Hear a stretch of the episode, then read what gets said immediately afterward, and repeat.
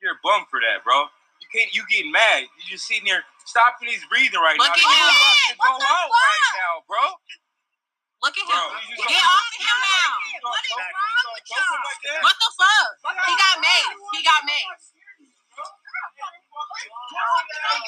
He cannot breathe. Get over here. No, first of all. Bro, look, well, you check on him. He's not responsive right now. He's not responsive Look at him. Right now. He's not responsive right now. He's not responsive right now. He's not responsive right now, bro. No, bro, look at him. He's not responsive right now, bro. Bro, are you serious? You gonna just let him sit there with that on Let me see a bro? Pulse. Is he breathing right now? Check his How pulse. have this conversation? Check his pulse. Check his pulse, Tal.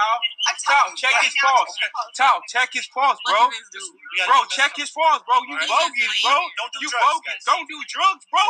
What is that? What do you think that is? You so you call what he doing okay? Get back You on the call what he doing okay? Shit, my head, my head hurts, y'all. I'm, I'm mentally, I'm, I'm physically, I'm emotionally just drained, and I can't decide honestly if I'm, if I'm tired, if I'm sick to my stomach, if I'm sad, or honestly if I'm just pissed off. Another black man, George Floyd, has been killed, and my heart just hurts, y'all. Yeah. Yeah, I hear you, Mike. You know, rest in power, George Floyd. Uh, I'm I'm feeling frustrated, and I know we kind of touched on it a little earlier, Mike. You know, I don't mean to sound like a reductionist or have that vibe come off, but I'm feeling like I'm going through some sick and twisted societal deja vu.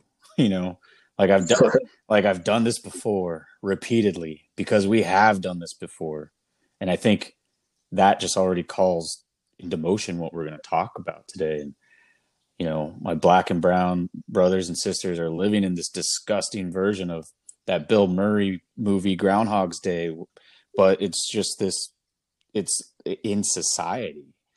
And, Mm. and you know, but even more so my black comrades are living this and you know, as somebody who considers himself a person of color, I can't help but notice that other people of color are frustrating even more or uh, suffering on an even exponentially more so rate you know and i'm i'm frustrated because i'm noticing my own desensitization to this pattern of injustice and inequity where it's just like oh yep it just seems to become like it, it, uh, Every other day. yeah you know and i don't i feel i feel horrible saying it but it's it's the truth where it's you know it's like it's sort of eh, just to be expected.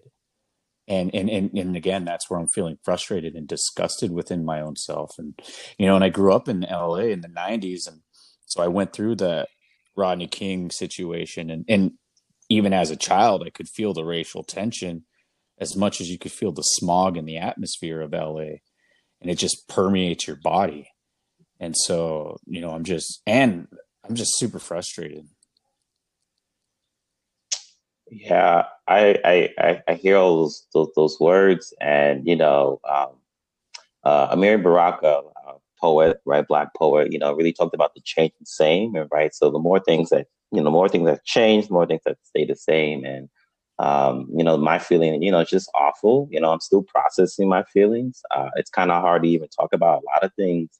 Um, Claudia Rankine, uh, she had said that the condition of Black life is a is a one of mourning. This was in she published this in the New York Times, and and and that's kind of where I'm at. Just you know, as a person, as a Black man in this country, you know, I, I kind of forgot that we're actually in a pandemic, right? COVID nineteen is really happening. Um, uh, black lives are, you know, risking their lives during the pandemic in order to stop police from killing us. Um, and I really hope that people really understand the, the gravity of of all that, right? You know, so it's hard. mm-hmm. Welcome to Napcast, a podcast produced by Hilltop Children's Center in Seattle, Washington, on the traditional lands of the first people of Seattle, the Duwamish tribe. Today's today's a special recording in the aftermath of the murder of George Floyd. I'm your co host, Mike Browne, proud Afro Caribbean, black, and my pronouns are he and him. I'm your other co host, Nick Terrones, Mexican Native American, and my pronouns are he, him. And the third voice you heard today was my man's Amir. Amir, welcome to the podcast. You know, let the let the world know a little bit about yourself, man. Yeah, welcome, yeah. Amir. Thank you, thank you, thank you for the invitation, y'all. So yeah, so my name is Amir Gilmore, uh, black. My pronouns are he, him. Uh, currently located in Pullman, Washington. What what? Go Cougs! Go Cougs! And, uh, and I'm an assistant professor in cultural studies and social thought and education at Washington State University. Um, I've always been an educator, and I'm currently a teacher educator for secondary education. Uh, Mike and I actually go back for like a minute, probably since 2013, I, I think. Mike, um, yeah, yeah, with the with the STEP program at uh, University of Albany. So UA, you know, you know. Uh, Mike, uh, you know, you know, Mike played a tremendous role in providing like mentoring and tutorial tutorial services for youth of color. So, um, you know, I'm grateful to know that he's still continuing this work in Seattle. So, it's all love. It really is, and I appreciate you coming out here and the, and the work you're doing out there. Um, so once again, thanks for joining us, Amir. And yo, this this has been nuts, right? These these last couple of deals, last couple of days have felt so surreal. And I just want to hear from you two. How have you been experiencing this and, and living with this? Uh, yeah, I, I guess I'll go and you know, as I kind of mentioned, just kind of a lot of introspective feeling on on why I'm I'm feeling the ways I am, and, and a lot of times I like to ask myself, well, so what? And so with that, my so what is I'm trying to use this as motivation, and motivation again to figure out ways to distill this big complex information with the young children that I work with, with the two and three year olds that I'm with for eight hours a day um, and as you know, Mike, like as you've gotten to know me, you know, I, I, talk a big game about children being capable of learning and understanding societal complications and using that and talking about it in age appropriate ways. And then mm-hmm. also how education is a means of fostering critical thinking and developing pro social citizenship. So now I'm really to like, I'm feeling motivated, especially, you know, talking with you as we do offline at school um, really taking it to the next level level. Like how can i find ways to diligently put put all of my thinking into action into real action? And really now and i want to know and how i can stem these teachings and explorations with young children in a way that is pro black you know does that does that make sense? Yeah. Oh, I, yeah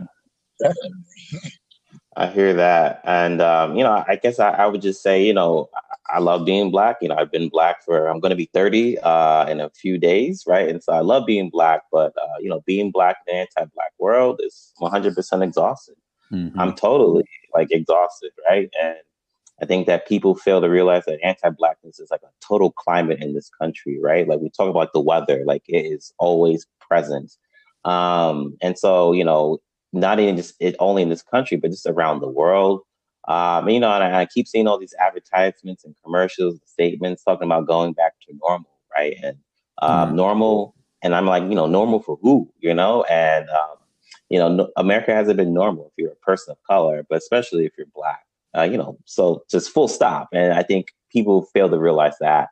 Um, and I have really no interest in returning to any normal that imperils my life, especially the lives of Black people. Yeah.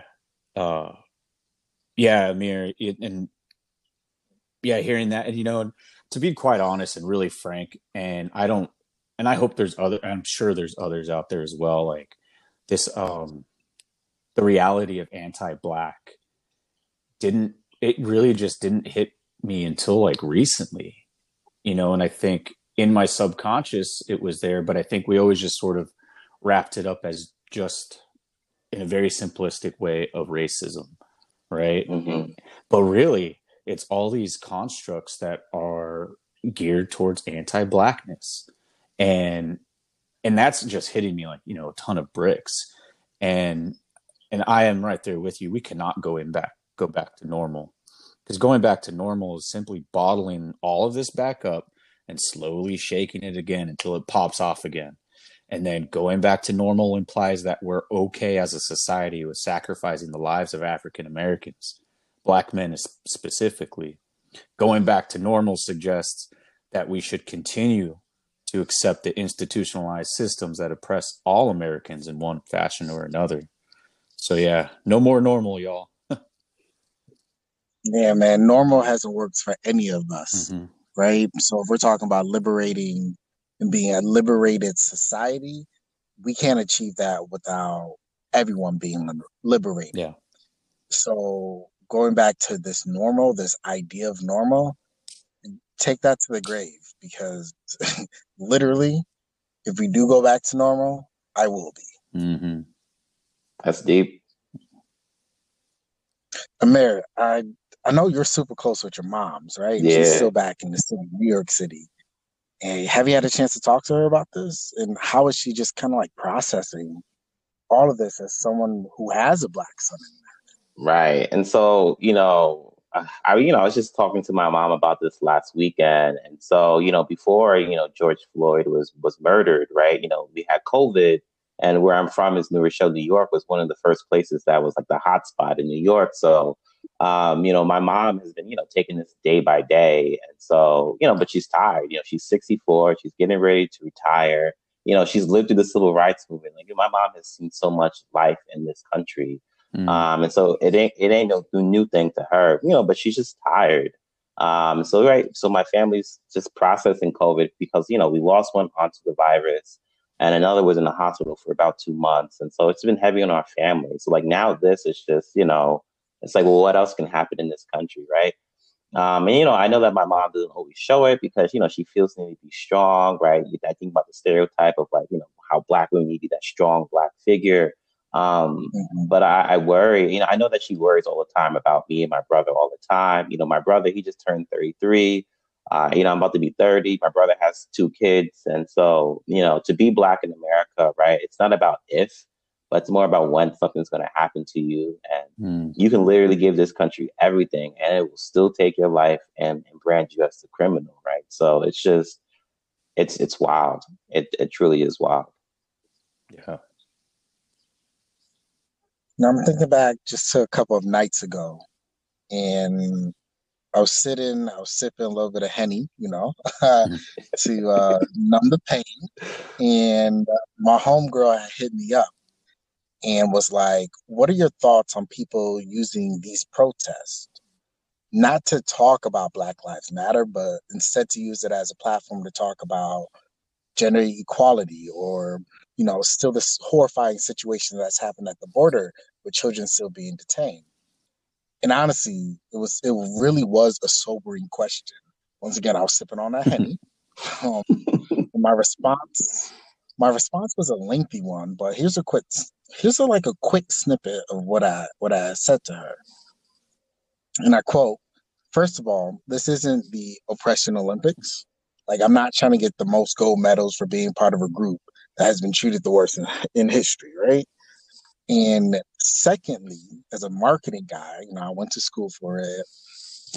The most successful marketing strategy ever created, in my eyes, was the white man successfully pitting communities communities of color against each other. Yep. So let's crystallize racist, racism within America for a second.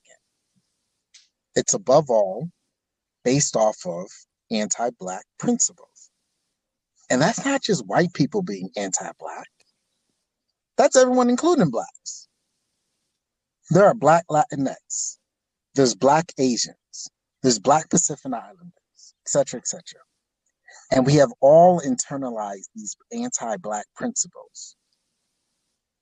I believe we need to intentionally use this time to focus on dismantling anti black racism so we can all be liberated End of story. Full stop. It's an undeniable fact that Black bodies are just treated differently in the US. Look at our healthcare system, look at our education system. And clearly, you've seen it, right? We are treated like dogs in the streets. It's egregious, it's reprehensible. And, and don't get me wrong, I feel your pain, my DACA brothers and sisters. You know, I'm I'm humbled, my brothers and sisters who are affected by generational trauma due to displacement, due to war, due to genocide. And in 2020, where being black is still considered a crime in our society. Let me repeat that being black is still considered a crime in our society. We need to amplify the voices of our black brothers and sisters right here, right now. Right. So, Amir and, and, and, and, and Nick, I'm just trying to hear how you two are going about addressing anti-blackness in your communities. Right, right. And so, you know, it's just even to, to piggyback off of, you know, what you just said, Mike, like being black is a crime. Like we just witnessed last week, you know, black man in Central Park bird watching, um, mm. and, you know, being threatened by, you know, a white woman, her weaponizing her tears and her womanhood just to get this man killed. Right. And so um it's it's wild. And, you know, the you know, number one, this country is not over race, right? America's not post-racial. You know, we said that when we have Barack Obama, but you know, it, we're not. We are not a post-racial country. Um, so, so secondly, like anti-blackness is foundational to the United States, just as white supremacy, right? And so, mm-hmm. I, I, feel like it's so hard for folks to listen, to rally behind, and support Black people. And you know, in the 21st century, the color line, right? So we're going back to W.E.B. Du Bois. Uh, it's not simply just like a black versus white thing anymore, right? it's a black versus a non-black, right?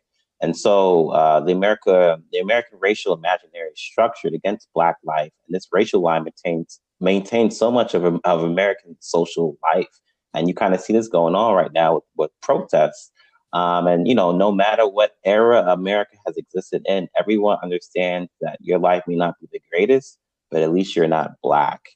And you know, mm, yeah. so in in in Pullman, where I'm at, right, and on the WSU campus, you know, I feel that Black students really understand that the the undergrad, the grad students, they really hold it down. They're really about the activism and support. You know, I feel that other students of color really understand that. So there are solidarity at times, uh, but when we really get to white people understanding the, the pervasiveness of anti-blackness, uh, they, they tune it out. Um, and it's it's sad because you know like what is it's a such a privilege to to tune these things out and yeah it just it's it's wild. Yeah. It, and yeah Amir you bringing up W W.E.B. Du Bois um it reminded me of when I was at Wazoo as a student Cornel West came through and spoke. And boy that made the students of color come together like no other thing. And that was like one of my first like um, I had always had like sort of um, pretty, uh, I guess, you know, pro people of color kind of uh, political aspirations and whatnot, but that definitely stoked the fire a little bit more. And um, even if you didn't know who he was, like myself at the time, the energy he subtly brought and the mus- message he gave really invigorated the black and brown community specifically. And I've been hooked on Cornel West for some time now, and you know, great black philosopher for America. And and so yeah, you bringing that up made me think. Uh, bringing up Du Bois made me think of that. And one thing I and kind of tying into what you're both saying. One thing that I've read of Cornel West recently is that black lives just fully have never been accepted on a human level on one side and you know on, and let's get a little political here on one side, you have liberals who suggest, well, if we fund social programs enough, they'll be able to reach a quote unquote certain level of quality of life. And then on the other end of the spectrum, you have conservatives who suggest, well, if they just did better and behave like the rest of us, then they'd be successful. And so essentially, you have the liberal side that suggests that Black lives are ought, like ought to be included and integrated, while mm-hmm. the conservative side suggests well that they're that they need to prove me- and have merits that deem their black lives worthy of acceptance into American society. Yet, black lives, just like everybody's life, is it's it, but specifically black lives are neither additions or defections from American life, but they should be seen as essential elements to the American life. And that was something really big that struck me from Cornel West was that you know it's uh, I think he called it as um, I might be butchering it here, but like the problem people, right? That they have that Black mm. lives Black lives are problems to either be solved or or to be uh, adapted. Not mm. and, and it's just really just really interest um interesting and and and, and quite sad to a sad perspective to kind of take. So you started talking about white supremacy and anti-black racism, and some people start to tune out. Amir, you work with young adults, 18 to like 21 year olds. How might you have a deliberative dialogue with your students around these topics?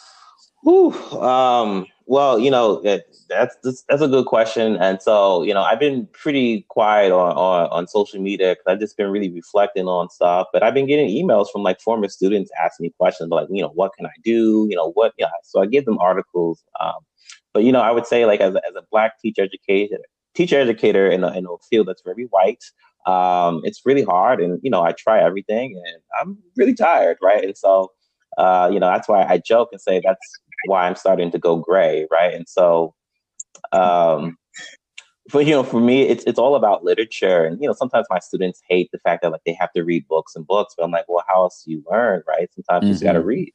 You don't know what you don't know until you start reading, right? Um, and so, you know, people assume that you know racism and anti-black actions are you know just the work of a, a small group of like dumb, ignorant, racist people, right? Um, and you know, many folks forget that race and racism have been carefully constructed for the last four or five hundred years, right? And so, I mean, you know, philosophers sat down and really thought about this. They they sculpted this thing out, right? And so, you know, race and racism is really an intellectual endeavor. So, my aim is really to get students to, you know, understand that by by reading. Um, you know, James Baldwin had said, like, you know, you think, you know, I'm paraphrasing, right? But uh, really talking about the idea, like you know, you might think that your life is terrible, um, and then you read, right? And so you just read more about the world, and it's like, wow, this is this is bigger than me, right? Um, and so you know, you what you find is that so much of so much so much hatred and, and vitriol of Black people is really written in books, um, mm-hmm. and so. One of my favorite books to get folks to read is The Racial Contract by Charles W. Uh, w. Mills. Um, and Mills really spells it all out about like how like you know black life is just structured lower uh, to to advance uh, to white white people and whiteness and white supremacy, right? And spelled it all out how it plays out in healthcare and education, the criminal justice system, right? Like this is well thought out.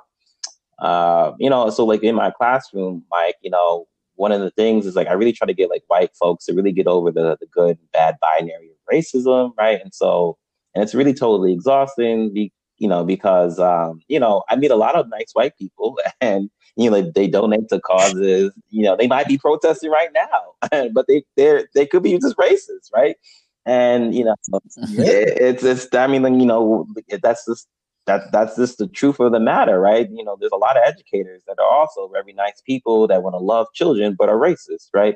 Um, and so, you know, as a teacher educator, I really try to call people in to have these conversations and um, you know, some semesters are, you know, it's good, others it's bad, you know, but either way, I, am still going great. Yeah. Um, yeah. And, you know, uh, it's not, it's not enough to just say that you're not racist. Right. And Angela Davis, like, um, I came across this quote from her uh, through a different article. Um, she says that in a racist society, it's not enough to to be non-racist we must be anti-racist and so yeah just because you're donating or protesting or whatever doesn't really i guess show the whole picture of of of the actions yeah so we need to commit ourselves to being anti-racist amir mike told me that you got your phd and yeah, yeah. yeah congratulations that's awesome uh, and research focused on the sounds of Black Boy Joy to heighten the awareness of joy and hope through listening. And listening isn't typically that we do with Black people. And we don't listen to y'all and we don't even believe in y'all. I mean, based off of the actions in society that we're seeing. Um, but, you know, we're listening now. So, what makes black children joyful? And how can we use that to recreate the narrative for our black boys to show that it doesn't end up with them in prison or a knee on their neck saying, I can't breathe while they're calling for their moms? Right, and that's a that's a deep deep question. And so, um, you know, I, I, would say that like how I arrived to even studying this is, uh, you know, if you do like even a search on Google Scholar or whatever, you type in Black boys, you'll get on, you know, Black boys are deficient, Black boys are angry, Black boys this. It's never anything that's ever really affirming um, mm-hmm. or you know, n- no researcher really just goes out the way and just asks like, you know, what makes black boys joyful? What gives black boys joy, right? And so, right. um, you know, you know, America really has not listened to the sounds of black children. I mean, like just black people in general, but just black children, right? And so, um, you know, so within the uh, the white racial imaginary, you know, you know, black children are, are painted as deviant, they're painted as criminals, um, and so but more often, you know, what we also see is that you know black children are not even seen as children because of uh, adultification, right? And so they face age compression, and so um, I think about Tamir Rice, you know, the 12 year old uh, uh, black child, black boy in, in, Ohio that was playing with a toy gun in the park, and the mm. cops just jumped out and just shot him within two seconds. Yeah, um, and and they never asked uh, you know Tamir Rice any questions, uh, but they thought he was a grown man, right? And so um, just it, you know the, that that really sticks into to my mind. And so when we talk about like you know joy, you know, um, to me, you know, from the research that I'm doing and continue to do, uh, what, what makes uh, Black children joyful, you know, is pride and, and self determination in themselves, which for me is, is truly moving, right? And and I, I, really think about all the happenings in the world, you know, black children are, you know, making things happen for themselves and people within this world, right? You know, um, we're seeing a lot of even like black youth really need some of these these, these, these movements and these uprisings. and so, you know, it's not not to say that anti-black racism and heterosexism doesn't really affect the lives of black children, uh, but it is to say that they resist and refuse these discourses and make spaces for themselves, right? Um, you know, how I mean, I think about uh, Mari Copeny, right? And so, you know, who since she was eight years old has been fighting for the people of Flint, Michigan, to get you know clean water, right? And um, they still don't. They still don't. They still don't. Right. Um, you know, and you know, I'll just make a little caveat here that, like, you know, just about a lot of Americans got twelve hundred dollars for a, uh, a check from the government, but you know, Flint still can't get no free water, right? And so, this, this, this government could have given Flint free anyway. Um, yeah. So I, you know, I, I, think about her life, and but I, she also found time to be a black girl in this world, which is like truly like that's powerful, right? And so, um, but recently, I think happened even the start of this year. I think about the incident with uh, the 17 year old uh, DeAndre Arnold, uh, who refused to cut his dreadlocks to a proper length to comply with the, the dress code in Texas, right? And, uh, you know, the implications for me show that Black boys can resist, subvert, and refuse these anti Black uh, confrontations by valuing the mattering of their lives, right? Mm-hmm. Uh, you know, like Arnold, DeAndre Arnold, he just said, I ain't going to do it, right? And so, because he knew that policy was going to, you know, really destroy a piece of him that meant so much to him, right? Um, and so the, the actions of, of, many black children are liberatory practices that are rooted in, you know, uh, critical disposition of radical black subjectivity. And, you know, I, I get that notion from, from Bell Hooks and she asked the question, um, how do we create an oppositional worldview, uh, a consciousness, an identity, a standpoint that exists not only as, not only as that struggle, which has also opposes a dehumanization, but as that movement which enables creative, expansive self actualization. Mm. Right. And so to, to kind of sum this up, right, you know, in, in, a sense, you know, black black joy and black boy joy are, are, social and spiritual practices of turning inward and, and really just resisting that that white gaze, right? And so um, you know, and I, I really where my future research goes is really just looking at like, you know, what would educational policies look, sound, and feel like if black boys uh, were encouraged to invoke refusal in their lives, you know? And so mm-hmm. we really do more research about like how black boys, but just black children make meaning of realities and, and make you know have mattering of their lives in the face of you know all these anti-black confrontations. So it's yeah, yeah.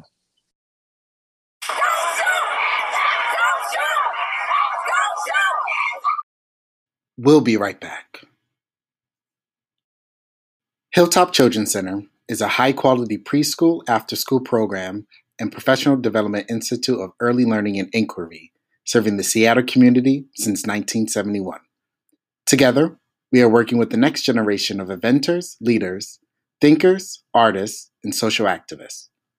For more information on our professional development and community outreach, including workshops, presentations, blogs, coaching and consulting, and of course, this Napcast, please visit www.hilltopcc.org. Nick, you just heard about Black Boy Joy and mm-hmm. ways Amir has envisioned how adults can rethink the way they view Black children and to believe in and understand Black oppression. So, how can you take this into the preschool classroom? yeah, that you always give me the hard questions, Mike. and you and and you know, and it's it's interesting because I think when we just think about the general idea of children, right? There's that there's that unfair saying of children are better seen and not heard, and um, and in you know, I think based off of what you were what we're discussing now, perhaps it's safe to say that in, in our racialized anti-black society that black children are better off not seen or heard right? And they and again it goes back to what i was saying earlier that that they are expected to conform to a a culture that's already ex- in existence. And everything that you had described amir about the black boy joy there's nothing all everything that you said it, it just screams what it means to be an American in this country, right? To to mm-hmm. to to stand up for your individual rights, your uh what's the word inalienable rights that no one can take away from you.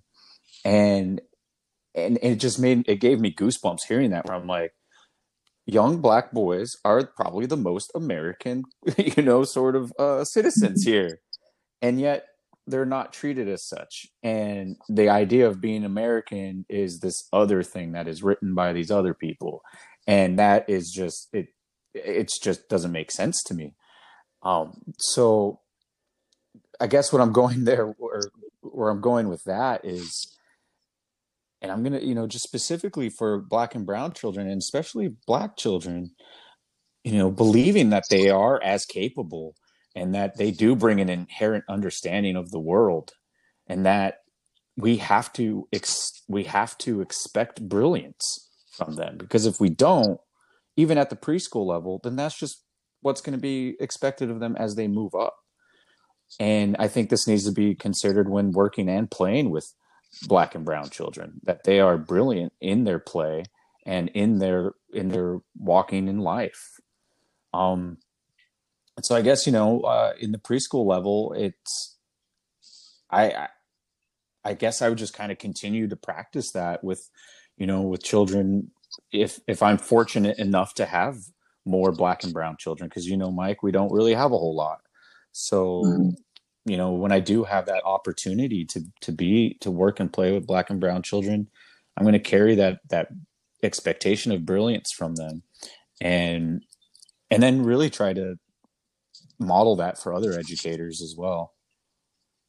Right. And, and you know, Nick, just listening, to, you know, to your words, you know, I, I hear that the, the, word play, right? And, um, you know, play, that, that word play, the notion of play, is such a powerful, powerful word. And, you know, in this country, you know, we, we fail to, to give children, you know, uh, especially black children time to play and um, you know plays such an important aspect for the growth and development of children you know? I mean hell i mean all of us as adults we, we like to play as well right? And so um, mm-hmm.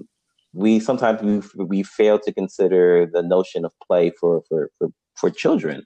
Um, and you know i think about with increased testing standards and zero tolerance policies and these other racist policies that are geared towards punishing black children you know, the black children are not really given even the, the time to play, right? And so, and you know, these these notions go all the way out, you know, back to to chattel slavery, right? And so, um, you know, kids as young as three and four were put to work, right? And the expectation of just never just working and never ever experiencing any type of play, um, it's you know that denial of joy. And so, um, you know, this is why you know I, I always argue that educators need to read and have an in-depth analysis about race because you know what we're talking about is not no new thing, right? And so, it, this we need to do more.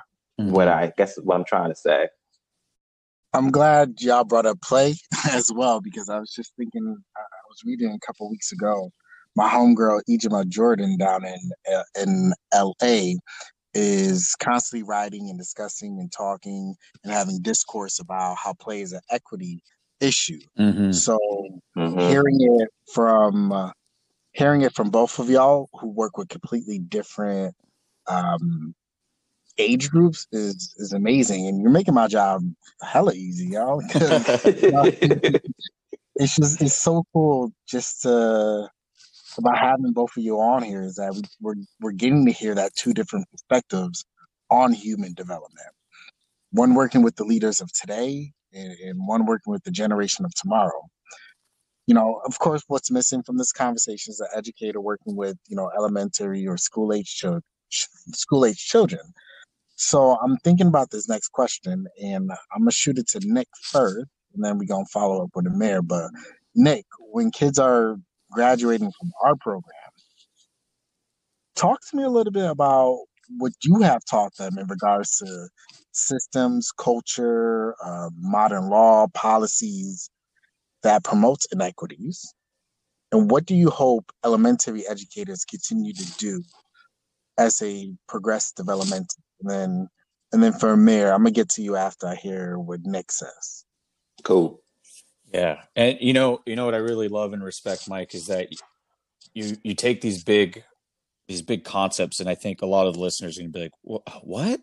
It, what do you mean?" He talks to preschoolers and especially toddlers about things about culture, systems, and modern laws, and you know, and we that's because we have a respect for children and we mm-hmm. got to have a respect and an honor for especially the black and brown children in our classes and we again expect brilliance. If we expect brilliance then we know that they're going to be able to digest these these themes at an age appropriate level. Level um you know i, I mostly just kind of capitalize on where they're at developmentally. You know for a two to three year old they're developmentally their brain is working on categorization. Like what goes where? What what's the meaning of this compared to the meaning of this compared to the meaning of myself who am i as myself you know they're going through all these meta metaphysical and metacognitive um, leaps and bounds and so you know to disrupt their thinking or give them a little bit or give them something else to think about that it, it, it lays the foundation for them to be able to to build up as they move into their uh, in their educational lives.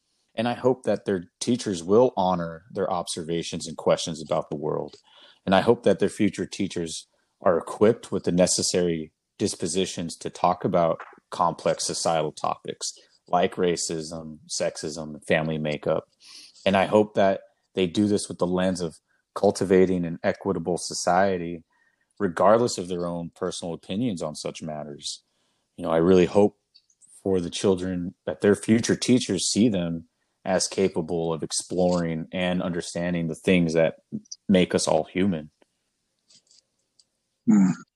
I hear that. That's powerful. That's deep. So for you, Amir, right? They we you know, as early childhood educators, we pass them all along to the elementary and then the high school years. Um, and that's a big gap before they get to you. So, what do you need elementary and high school educators to do before they get to your class? And then, what are you what are you instilling in them to prep them when they're in your class for resisting, for innovating, and for advocating for for Black lives when they enter the working world? Right. Well, you know, Nick, I don't, I don't know. I think this is a this is a tough question too here, and so, um, I, I really do appreciate this this question because you know, I mean, educators. I mean, we're you know, I don't we're we're we're a, I want to say like an essential worker, but like we we mean so much. We are uh, we really are part of that change, right? And so, mm-hmm. you know, I, I, really believe that educators are, are, capable of fostering you know meaningful educational uh, environments that sustain the priorities of of just Black childhoods, right? Um, and so, you know, but for me, you know, the, the absence of, of, of, culturally relevant and culturally sustaining pedagogy uh, maintains like an essentialized, uh, static, and a deficit description of, Black children in schools. Yeah, and and, and if educators and, and, you know educational researchers uh, want to be infe- uh, effective in combating anti-blackness, um, they must commit to seeing it. Right, they got to see that anti-blackness is like a, a developmental wall that really prevents black children from just experiencing life, right, and, and joy. Uh, and so I, I, really need, you know, elementary and secondary education teachers to really talk about George Floyd, talk about uh, Breonna Taylor, talk about uh, Ahmaud Arbery, talk about Sean Reed. I mean, talk about, you know, Tony McDade. Um, I, I need yeah, you know, and I, I need them to talk about, you know, why Black Lives Matter. And I feel like that's such a, a, a big missing piece. And you know, I, I, need teachers to, it can't just be me just educating people, right? Like I need teachers out in the field um, to really talk about police brutality and anti-black racism because that's what their ex- the students are experiencing. But you know, if students are not experiencing it, it could be their parents, it could be their friends. I mean, like if you are black, you, are experiencing so many oppressive things at, at so many different points. Um, and so when you know when teachers fail to do so, they, they reify that belief that, that black lives do not matter, right? It's a very implicit type of curriculum that's that's implied, right? Mm-hmm. And uh, as teachers, you know, our credo is to believe that every student can be successful. And so that that that is it, right? And so to, to sometimes to see teachers fail that credo, uh, I mean, don't be a teacher. Be, do something else with your life, right? And yeah. so um, Diane Watson really said that, you know, um, she said this that what, what teachers see out of a child is what they produce out of the child. Mm-hmm. Teachers are cultural gatekeepers. I hope that they understand the power that they hold. So, you know, again, we are we are part of this change, right? And so uh, I hope that like every black child deserves to be seen and have their identities, their cultures, their histories uh, to be valued and sustained. And if, if, educators can't see the, the, full child, like how could they actually listen to them, right? Mm-hmm. Uh, and so, for me, you know, to support the desires and the futures of, of Black children, you know, teachers must listen. They have to bear witness to their social realities, and they have to be committed to seeing the, the full child in all of their beauty, right? Um, it, it's rare that I hear that people see Black as good or Black as beautiful, right? And so, as a teacher, you need to see the whole child. Um, but I think more so to your question, Mike, you know, um, I, for me, it's well, what are white teachers are going to give up? You know, what are they going to refuse, right? Like, how are they going to be anti-racist in their curriculum and their policies? You know, I, I want to see teachers refuse to accommodate white cultural school norms, you know, that reify like these monolithic tropes of black children, right? And, and by doing so, schools can really create bonds that positively support the, the thoughts, the beliefs, and behaviors of Black children. Um, and, and, you know, lastly, I, I, would just say this. You know, I say this to all the teachers, especially white teachers that are listening. Um, pre-service, in-service. You know, y'all need to read. You know, like stop asking Black people. You know, I'm tired, right? You know, yeah. stop asking. you know, shoot, memo me, memo me some money, right? Um, yeah. But what I, what I would say is like, you know, please don't tell me that you don't understand race in this country when when America and uh, has given you so many black scholars and activists that have produced so much literature. So the, you can't tell me that you don't know. I mean, the books are there. Mm-hmm. You know, go read. You know, if, if you can Google how to make sourdough or, or learn how to do a new TikTok dance, um, you know, you can surely, you know, learn how not to be racist, right? yeah, pick up some Cornel West. Come on, people. Right, you know. Man, I, I so appreciate y'all. Um, we're hearing a ton of lies coming out from the media um, and the people about the protests. So, what is one thing you wish they would actually accurately portray And what is one thing you would hope future protesters would do differently as they organize? And I'm gonna start with me for this one. For me, I personally I want to see the media and, and people who are tweeting about it or talking about it to really be mindful of their language. Stop gaslighting. Stop showing shining a light on folks rioting and looting. I mean, literally, it's been such a small amount of folks mm-hmm. doing right. right. But a majority of the tension is being spent on a few. We have been peaceful. We have been passionate. And for what I hope for future protesters will do differently, first of all, wear a mask, right? Bring some hand sanitizer. We're still around, you know. We don't got a vaccine yet, but but secondly, be mindful of BIPOC, Black, Indigenous people of color own businesses. I I love the the the energy y'all bring in. You're, you're full of energy. You're full of emotion. You're full of passion.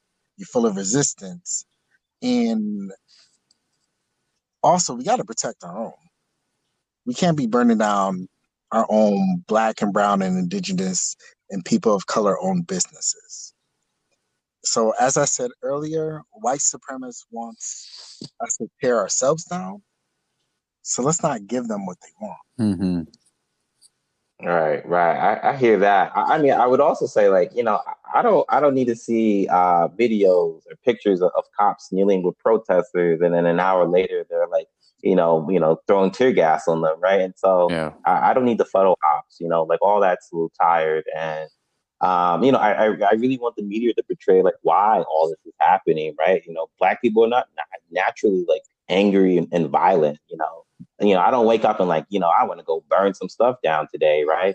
You know, so we don't wake up with the desire to like destroy stuff, right? I think most days black people just want to be left the hell alone and have their, their respected, right? You know, so um, you know, it's just you know, black people we just you know exhausted from the violence and the oppression of nothing changing, mm-hmm. right? And so, um, you know, we saw this with Watts in '65, LA, yes. LA Reds in '92, Ferguson in 2014, Baltimore in 2015.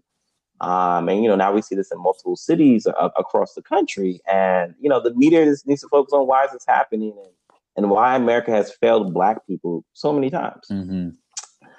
Um, and you know, black people again, are, they're risking their lives, they're encouraged to make a change. And you know, um, I am so thankful, or I, I really recognize the energy and that, people are really putting out into this, right? And so, um, because I'm not a protester, you know, I, I do what I can. I, I, educate. I write. I write articles, and you know, I really respect the time and energy that people have to organize and and to lead people because I'm not that. And so, I really want to give those people that doing that work, you know, that that that platform.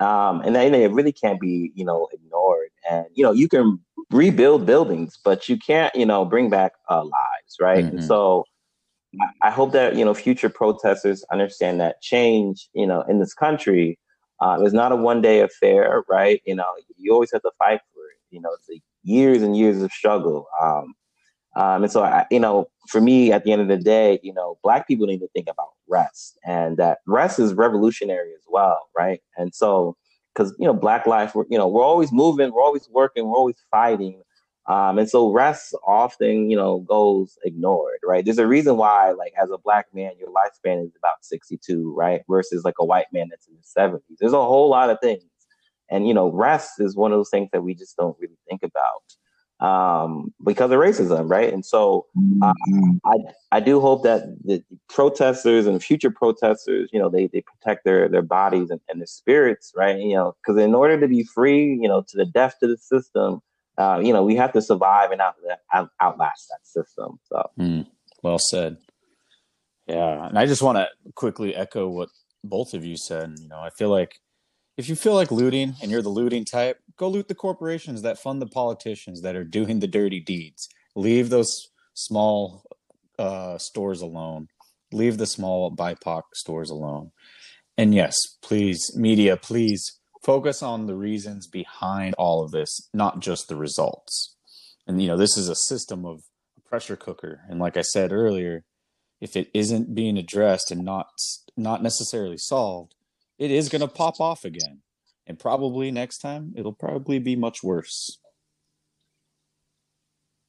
Man, what a treat it is to have both of y'all on here speaking your truths, um, educating, and not just educating us and those listening, but educating the youth and, and the future generation. So we honestly couldn't do it without y'all. Um, so brother Nick and brother Amir, I know on behalf of everyone that's listening, thank you. Thank you for the work that you're doing out here. Hey, you too, Mike. Big thanks for getting us thank together.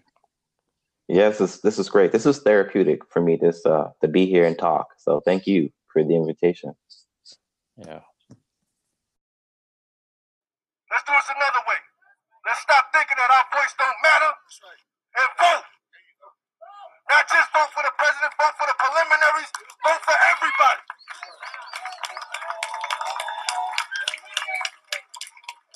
Educate yourself. Educate yourself. Don't wait for somebody else to tell you who's who. Educate yourself and know who you're voting for. And that's how we gonna hit them. Because it's it's a lot of us. It's a lot of us. That's right. It's a lot of us.